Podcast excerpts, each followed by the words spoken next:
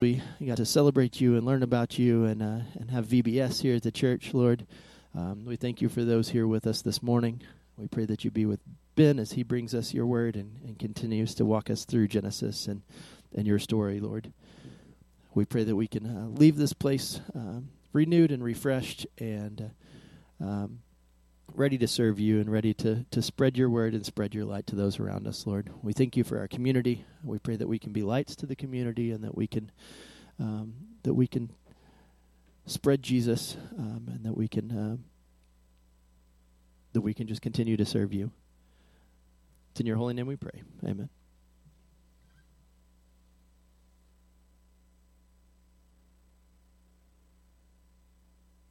If it makes you feel better, I had a, a, memory come up on Facebook this morning that said last year at this time we were in Genesis 11. So uh, we have made a lot of progress. We have trucked through. There's the Tower of Babel, if you remember that one. If not, we can go back and redo it if you want.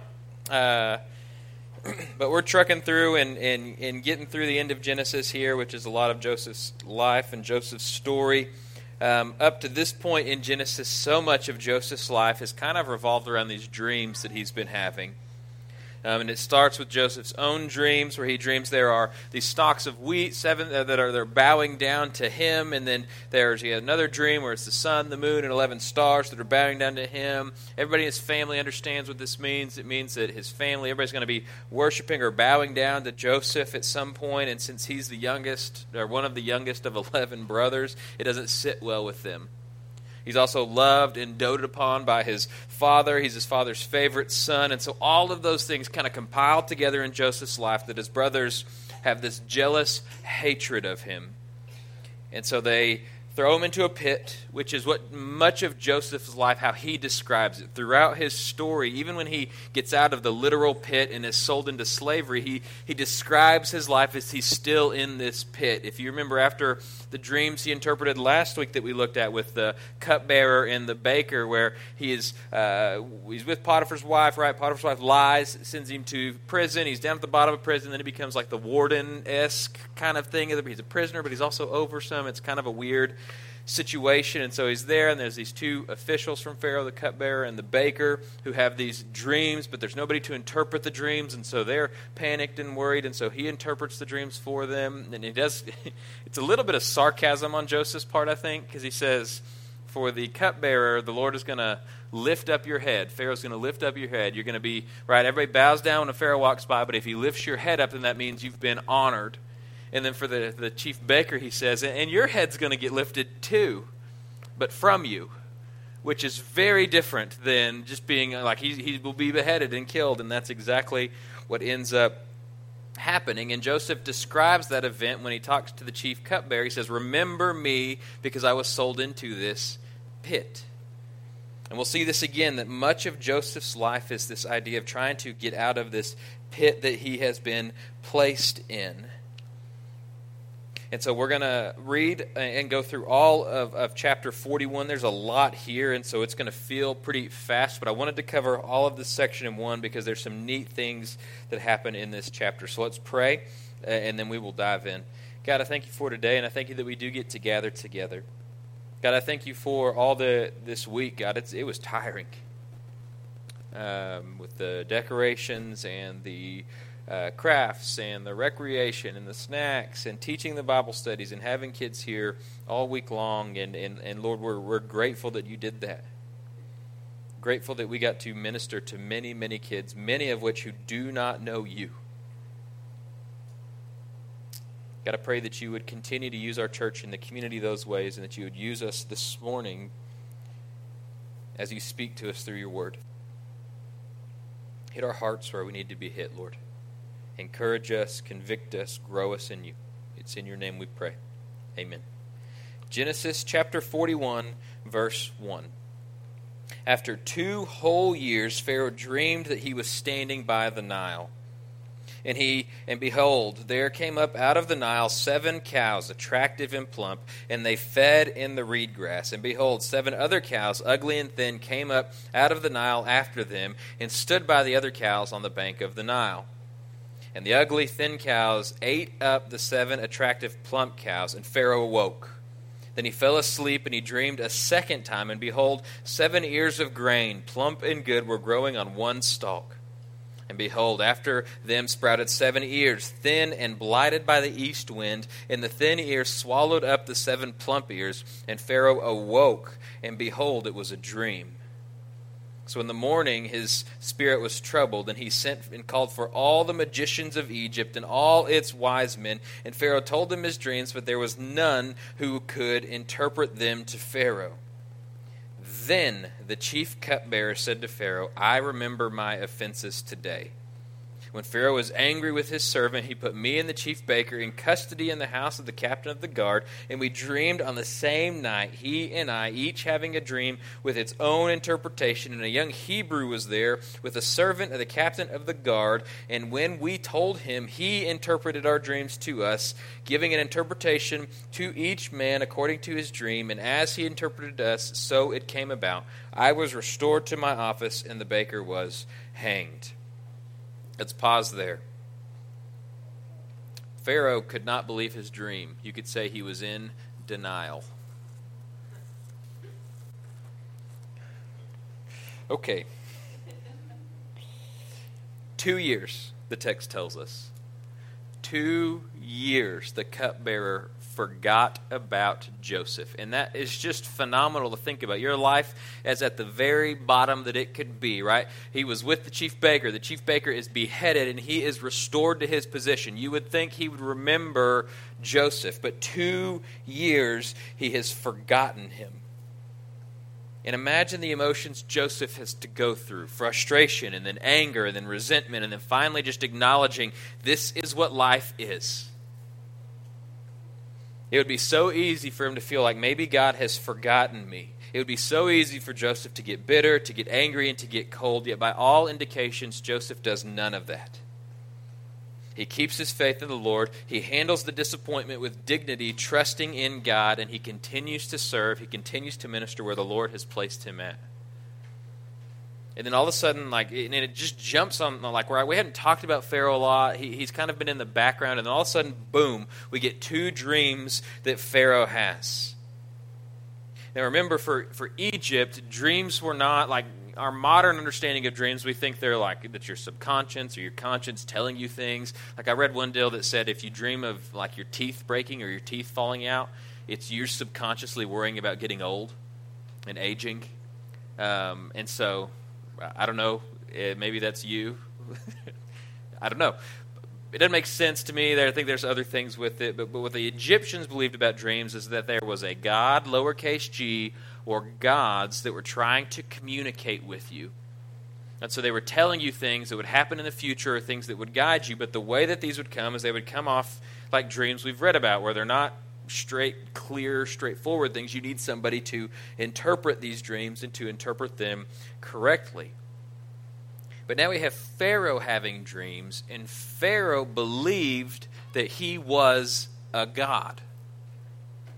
He believed they were God in the flesh. That's why they're giant statues of and you'd pray. I mean, it was all the ancestral stuff going on. So that Pharaoh has these dreams is interesting to us, and the dreams are very interesting. Pharaoh is at the Nile River. The Nile is the source of life for Egypt.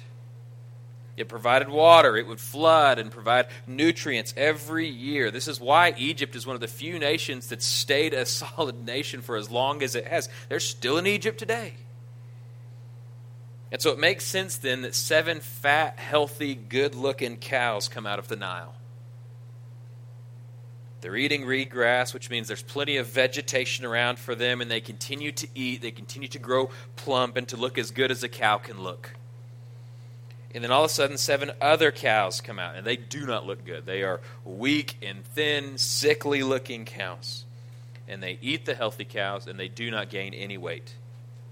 And I just think it's funny that this causes Pharaoh to wake up in a panic.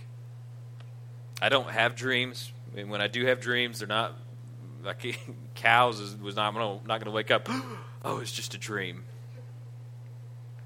But he drifts back to sleep. Second dream, very similar. Seven ears of grain, uh, plump on one stalk. And then uh, that, that's a really good stalk, right? If you have one stalk and there's seven heads on it that are all really huge, you're looking at a very prosperous crop if you have a whole field of those. And then you have seven ears blighted.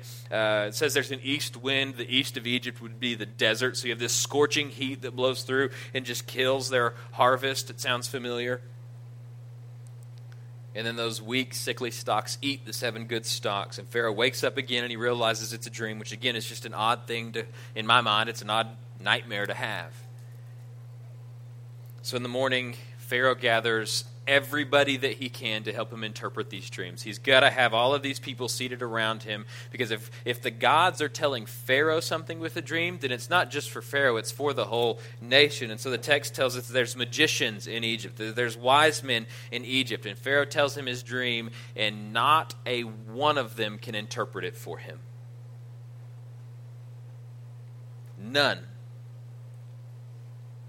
in his mind, one of the gods, one of his ancestors, he views himself as a god, was trying to communicate with him, and he could not understand what they were saying because there's nobody in this massive kingdom of Egypt that was able to interpret this message that he had.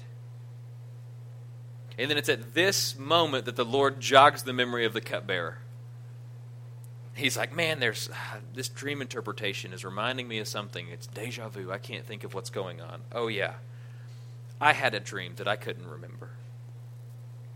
And there's this Hebrew, know, it's been like two years, maybe he's still there, in prison, that can interpret dreams. He interpreted mine and it came true, and he interpreted the baker's and it came true. And so the cupbearer tells Pharaoh this. Look what happens in verse 14. So then Pharaoh sent and called Joseph, and they quickly found him and brought him out of the pit. And when he had shaved himself and changed his clothes, he came in before Pharaoh. And Pharaoh said to Joseph, I have had a dream, and there is no one who can interpret it. And I have heard that, that it said of you that when you hear a dream, you can interpret it. And Joseph answered Pharaoh, It is not me. God will give Pharaoh a favorable answer. Then Pharaoh says to Joseph, Behold, in my dream I was standing on the banks of the Nile. Seven plump cows, attractive, came out of the Nile and fed in the reed grass. Seven other cows came up after them, poor, very ugly and thin, such as I had never seen in the land of Egypt. The thin and ugly cows ate up the first seven plump cows, but when they had eaten them, no one would have known that they had eaten them, for they were as ugly as at the beginning. And then I awoke. And I also saw in my dream seven ears on one stalk, full and good. Seven ears, withered and thin, blighted by the east wind, sprouted after them, and the thin ears swallowed up the good ears. I told it to the magicians, but there was no one who could explain it to me. And Joseph said to Pharaoh, The dreams of Pharaoh are one. God has revealed to Pharaoh what he is about to do. Let's just think about Joseph for a minute. Sitting in prison Two years have gone by.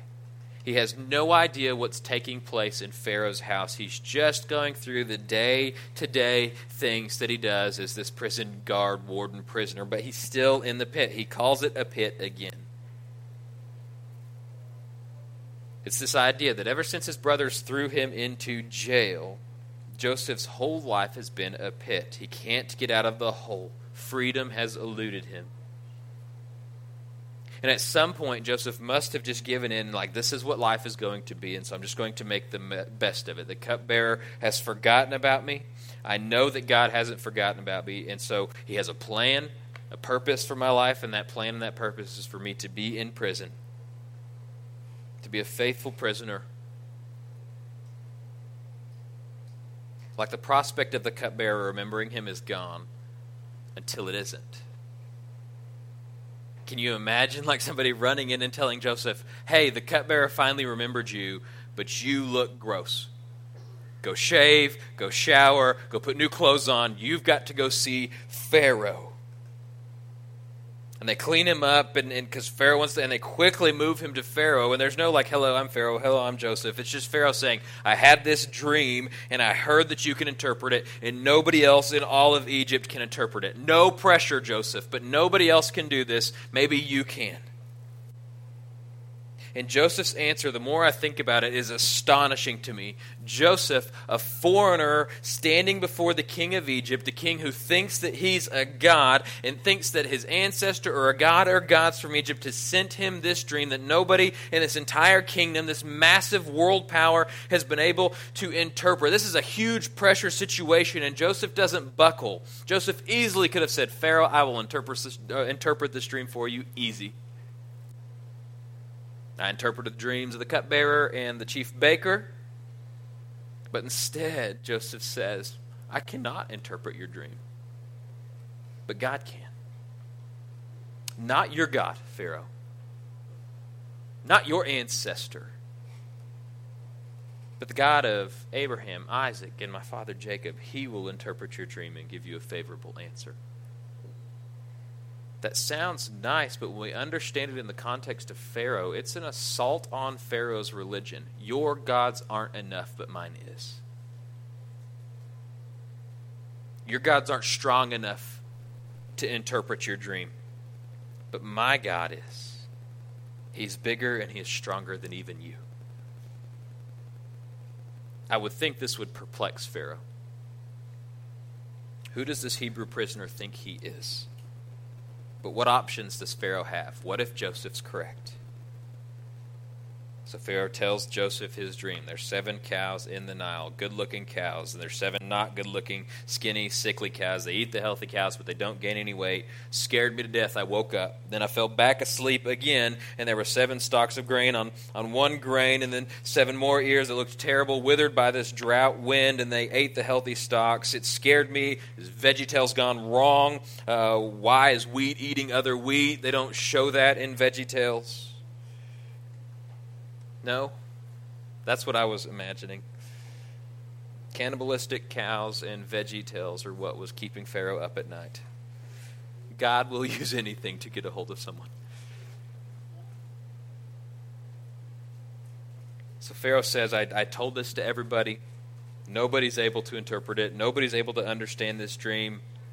They have no idea what to do. And so Joseph doubles down before uh, Joseph says, God will interpret the dream and give it to you favorably. Then Pharaoh tells him the dream, and then Joseph says, Both of your dreams are really just one message, and God has revealed to you what he's about to do. He doubles down. The God of Israel, not Pharaoh or his gods, is ultimately in charge of these things. God is greater than Pharaoh, and Pharaoh, in fact, God has infiltrated your dreams to give you these dreams. So, what do the dreams mean? Verse 26. The seven good cows are seven years, and the seven good ears are seven years. The dreams are one.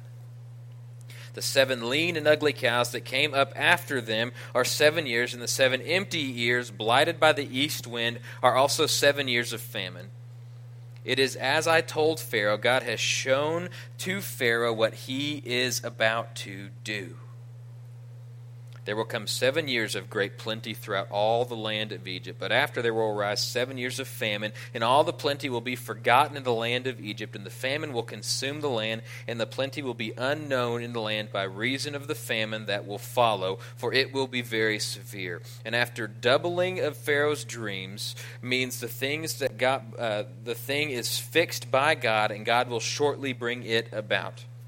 Now, therefore, Pharaoh select discerning and wise men, set him over the land of Egypt. Let Pharaoh proceed to appoint overseers over the land to take one fifth of the produce of the land of Egypt during the seven plentiful years, and let them gather all the food of these good years that are coming, and store up grain under the authority of Pharaoh for the food in the cities, and let them keep it. And the food shall be a reserve for the land against the seven years of famine that are to occur in the land of Egypt, so that the land may not perish through famine. Pause. So Joseph says both dreams are saying one message seven plump cows, seven full stalks of grain, are seven great, plentiful years in Egypt. And then the seven lean cows, the seven empty years, are famine that are coming after this. And that God gave you a doubling of the dream means that this thing is absolutely, certainly going to happen, and it's going to happen soon. Twice in this interpretation, Joseph tells Pharaoh that God is showing you what he's going to do basically, God is going to do this, Pharaoh. You can respond to it or you can pretend to ignore it, but God is going to do this. And he interprets the dreams faithfully to God.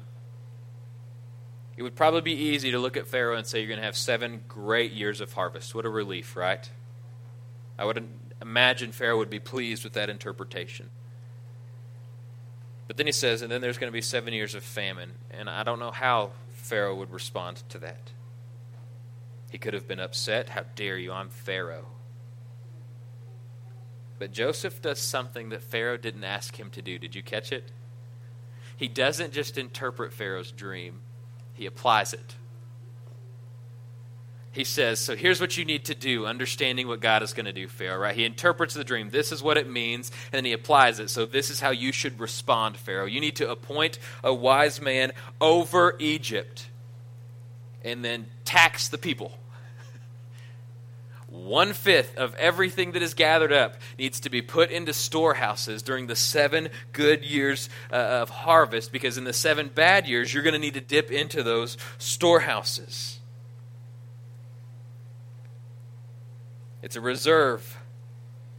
Put them in the cities that are around. So, how is Pharaoh now going to respond not only to the interpretation, but also to this pagan Hebrew prisoner telling him, who's like Joseph's family didn't want his advice.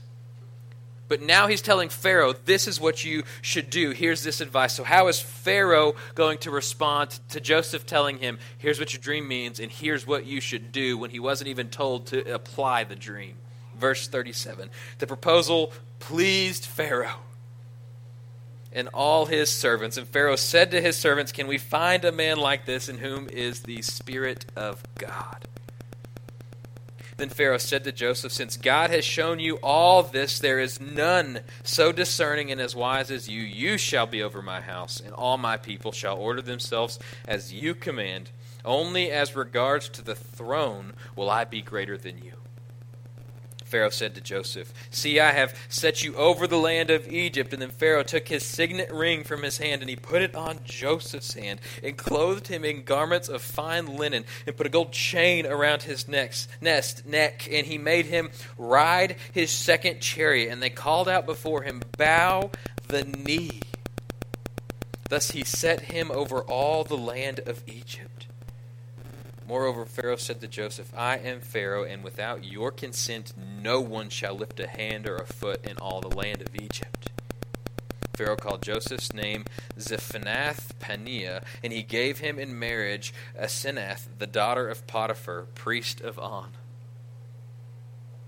And so Joseph went out over the land of Egypt. Joseph was 30 years old when he entered into the service of Pharaoh, king of Egypt. And Joseph went on from the presence of Pharaoh and went through all the land of Egypt. So, so Pharaoh responds positively. The interpretation and then the unasked for application proposal pleased Pharaoh. But like during Joseph's proposal of like this is what you should do, Pharaoh is racking his brain going, "Well, what wise man do I have in Egypt that can do this? All of my wise men couldn't even interpret my dream." Let alone make a suggestion on how we should implement it. See, what Pharaoh does is it shows us something that's happening we need to keep in mind when we feel discouraged. God works in the hearts of pagan rulers often. The Lord is working on his heart. What is the criteria that Pharaoh sees in Joseph? The Spirit of God is in him. What would Pharaoh care? He's a pagan ruler who thinks he's a god, but that he's looking for someone with the Spirit of God in him means the Lord is, is working on Pharaoh. I mean, Pharaoh says, God has shown us there's no one as wise or discerning as you, Joseph. No one was able to interpret the dreams, but you not only interpreted them, you applied them, and the way that you applied them will make Egypt more prosperous, even though you're a slave in this country and not even a citizen. And so Pharaoh tells Joseph, I'll be number one, but you're going to be number two. He was just a prisoner in a pit. And now he is the vice king of Egypt.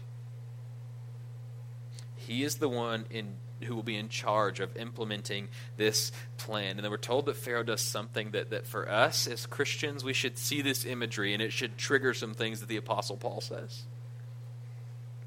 Pharaoh takes the ring from his finger. Remember, this is his official seal, his stamp that he would put on government documents. And what does he do with the ring? He gives it to Joseph. So now Joseph has the authority of Pharaoh. He puts royal garments on him. He puts a, a, golden chain on him. He makes Joseph ride second chariot. And then he has people go before Joseph saying, Bow the knee to Pharaoh and Joseph. This is part of Joseph's dreams coming true. He dreamed that the wheat would bow down to him, and now we see him in a chariot with these pagans bowing down to Joseph. Pharaoh gives Joseph a wife. Did you catch who she was? Potiphar's daughter. Talk about an awkward wedding. And he's 30 when he enters the land, uh, enters the service of Pharaoh, and he goes to work immediately. Verse 37. So during the seven plentiful years the earth produced abundantly, and he gathered up all the food in these seven years which had occurred in the land of Egypt, and put the food in the cities, and he put in every city the food from the fields around it. And Joseph stored up grain in great abundance, like the sand of the sea, until he ceased to measure it, for it could not be measured. Before the year of the famine came, two sons were born to Joseph. Asenath, the daughter of Potiphar, priest of On, bore them to him. Joseph named the firstborn Manasseh, for he said, God has made me forget all my hardships in all my father's house. The name of the second he called Ephraim, for the Lord has made me fruitful in the land of my affliction. Seven years of plenty that occurred in the land of Egypt came to an end the seven years of famine began. And Joseph said, There was famine in the lands, but in the land of Egypt there was bread. And when all the land of Egypt was famished, the people cried to Pharaoh for bread. And Pharaoh said to the Egyptians, Go to Joseph. What he says to you, do.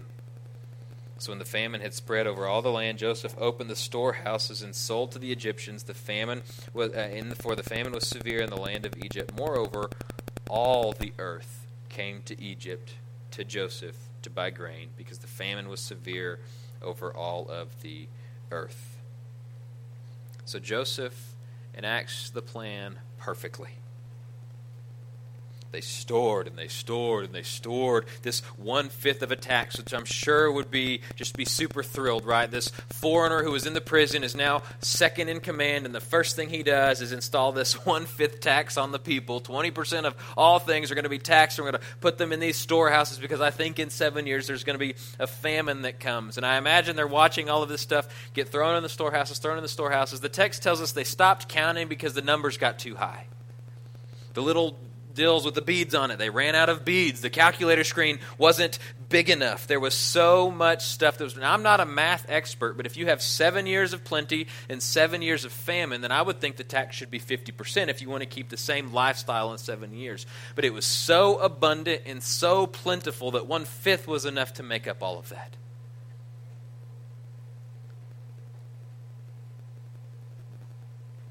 And Moses under the Holy Spirit as he's writing Genesis tells us something like in the middle. It kind of is weird. Like you have these these good years and then all of a sudden boom thrown in there's like, "Oh, by the way, Joseph has two kids." But remember, names mean something. This is before the famine. He has two sons. The first is Manasseh, which means something like to forget. So Joseph's life has been hardship. He had everything he wanted, he was the favorite son of his father, and then he lost it, and he was thrown into a pit. And the rest of his life has been taking a few steps to get out of the pit, and then thrown back in the bottom. A few out, thrown back in the bottom, and now finally Joseph feels like he's out of this pit. When he started shepherding for his dad, when he started with like tattletelling on his brothers, he was 17. And we're told in the text when he enters into Pharaoh's service, he's 30 which means the year of plenty, Joseph is 30 to 37. So he has spent well over half of his life in this pit. That's a long time. But he never loses sight of the Lord. And so now he names his son in the good times he names his son, God made me forget the bad times. He names his second son Ephraim, which means something like making fruitful. He's had a hard life, but everything Joseph was in charge of was uh, grew abundantly because of the Lord. Wherever he was located, whatever he was given, thrives. And Joseph recognizes that that's not him. He isn't that great, but God is great. And then we get the famine. And the famine takes place in all the lands. But in Egypt, there's bread. Everybody else is starving except Egypt. So when the people of Egypt need food, they go to Joseph, and Joseph would sell them food, making the kingdom, the kingdom of Egypt extremely wealthy and powerful. When you have to have a piece of bread, you will pay whatever price they ask. The severe famine was used by God to bring wealth and prosperity to this pagan nation. Remember, Genesis was written by Moses as the Israelites are wandering in the wilderness after just being exodus, exiled, kicked out, redeemed, saved from Egypt. So, to the Israelites wandering in the wilderness that just escaped Egypt, it starts making sense to them why they were captives in the first place that God brought them somehow, some way to protect them from this famine and, the, uh, and, and to protect them from the dangers of compromise, right? That always seems to be what happens when life is easy and they settle in the land of Canaan. It's where compromise comes in. We've seen it with uh, Noah's Ark, we saw it with the Tower of Babel, we've seen it over and over throughout Genesis. So, for those wandering in the wilderness when Moses is writing this, this would feel real because that's what they do over and over again in the Israelites. You can read the Old Testament, it's the same story over and over again where the Israelites do something dumb, they disobey God, they get punished by God, they repent, they turn back to God, and then things are good for a while until they disobey God. It's just a cycle over and over and over again. It happens in the Old Testament. It's a pit they cannot escape from. It's a problem that they have that they cannot work their way out of. What they need is not some moralistic list of things to do and not do. What they need is not a better set of laws to obey. What they need is to be fundamentally changed in who they are and how they act. What they need is to be reborn with new hearts and new minds and new desires. They need to be rescued from the pit they are in. And they look at Joseph's story what they think is we need a, we need a new and we need a better Joseph to get us out of this pit. One who doesn't make the same mistakes that we make. One who's able to get uh, to be in the pit and then who's able to get out and who can bring others out of this pit with him. Do you notice that the whole world is what the text says goes to Joseph for bread? How does God feed the Israelites when they're wandering in the wilderness? It's manna, it's bread that God sends from heaven so that they would remember that God is the one who provides them food. And what does Jesus call himself? The bread of life. That all who come to him will not be spiritually hungry again. Did you notice that every knee bows to Joseph? And you have these Israelites now wandering through the wilderness, trying to establish this kingdom of God and the land of God that God has promised so that they can rule and reign as God's representatives to the nations. But we I preached Philippians right before this, and Philippians tells us that it's King Jesus who will fully and completely bring this kingdom about. And he is the king that every knee will bow to and that every tongue will confess he is Lord. What the Israelites need is they don't need Joseph, they need Joseph's God that's who comes to them, that's who comes to us. That Jesus comes as God in the flesh. And much like Joseph, he's despised by his own people. Yet he continually makes the right decisions. He never sins. He teaches those who follow him how to live different. He promises not just a better life than they have, but a new life, a new heart, new motives that please the Lord and everyone is excited, and then Jesus dies. It felt like everything that Jesus had promised was buried in the tomb with him. What king can rule while dead? What hope can flourish when it's lying in a tomb? What priest can sacrifice when he has no life? What prophet can proclaim when there is no breath in him?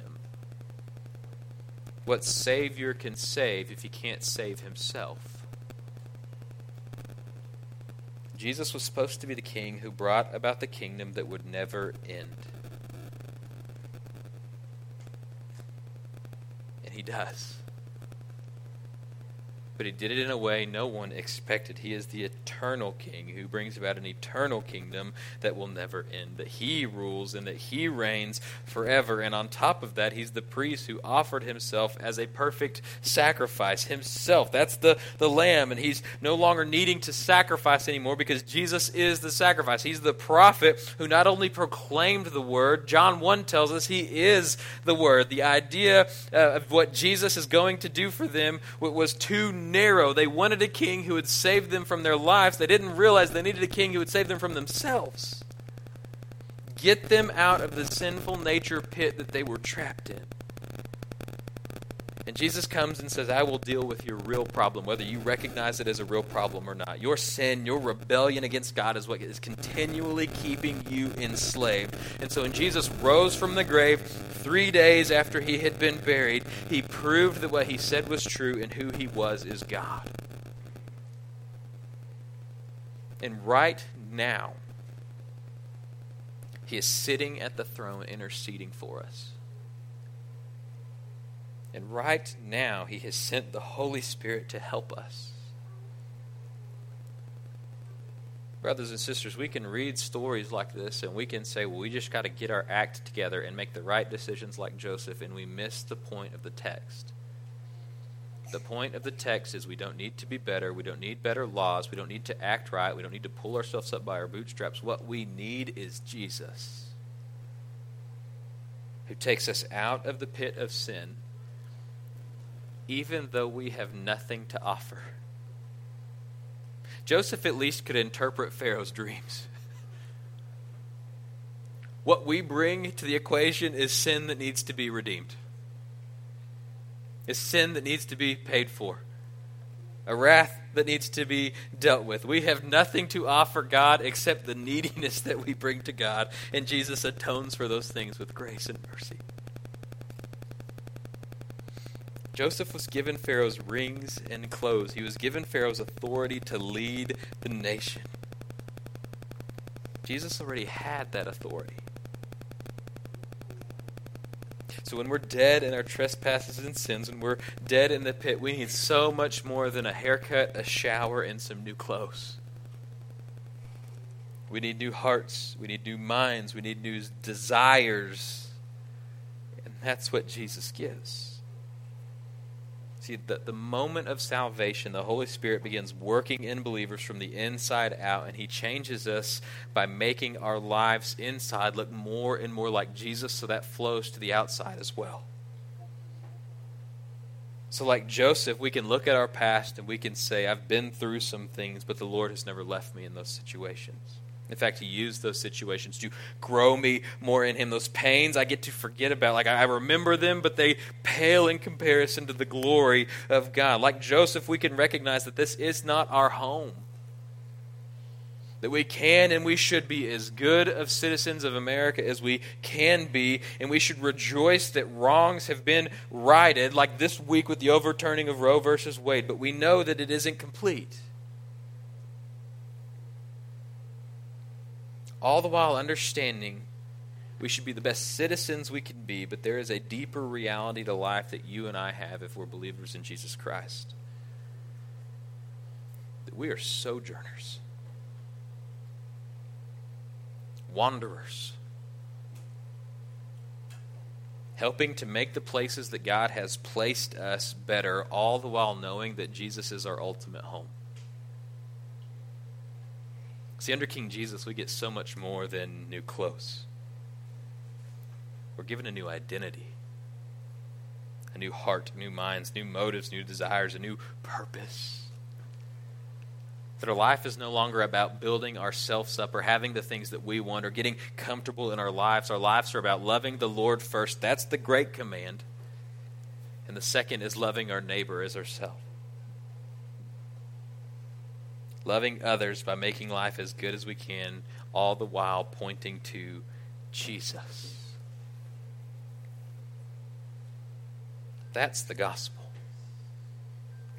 That's the good news. Genesis is the story of Joseph pointing us to the better Joseph. Let's pray. God, thank you for today.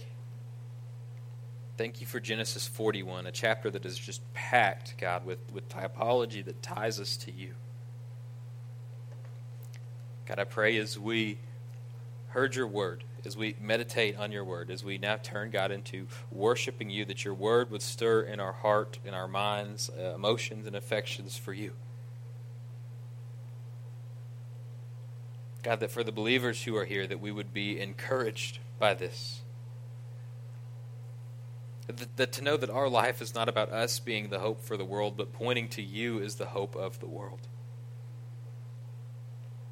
And that perfection is something that we cannot attain here. But you're growing us and making us more and more holy every day. God, for any unbelievers who are here that hear the word, I pray, God, that they would understand that what they need, God, is not to be better. What they need is you that you would stir their hearts for salvation, that they would repent of their sin and turn to you, Jesus. Help us to worship you this morning.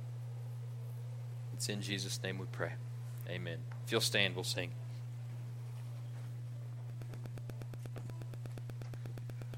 Amazing grace